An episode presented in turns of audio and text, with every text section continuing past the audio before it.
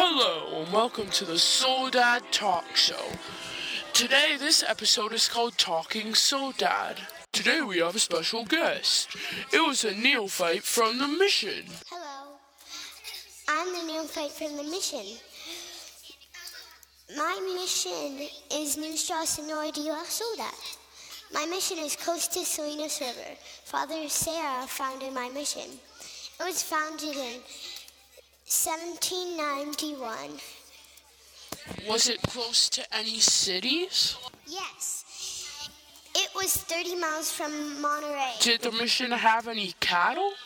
Yes, the mission had 6,400 sheep and 6,000 cattle. What types of food did they have? The mission had beans and a vineyard of grapes. The mission also had corn, wheat, and peas. For, for breakfast, they had a cereal called atole. Can you tell any information about the mission? Yes, the mission was made out of adobe. It was 68 feet long, 25 feet wide, and 14 feet high. Who was the priest at the mission? Father Serra was the priest. Hmm, interesting. And what jobs did you guys do?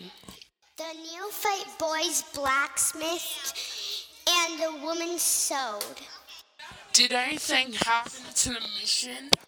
Yes, a lot of floods happened at the mission. When did the mission period end? The mission period ended in 1845. What is the mission today?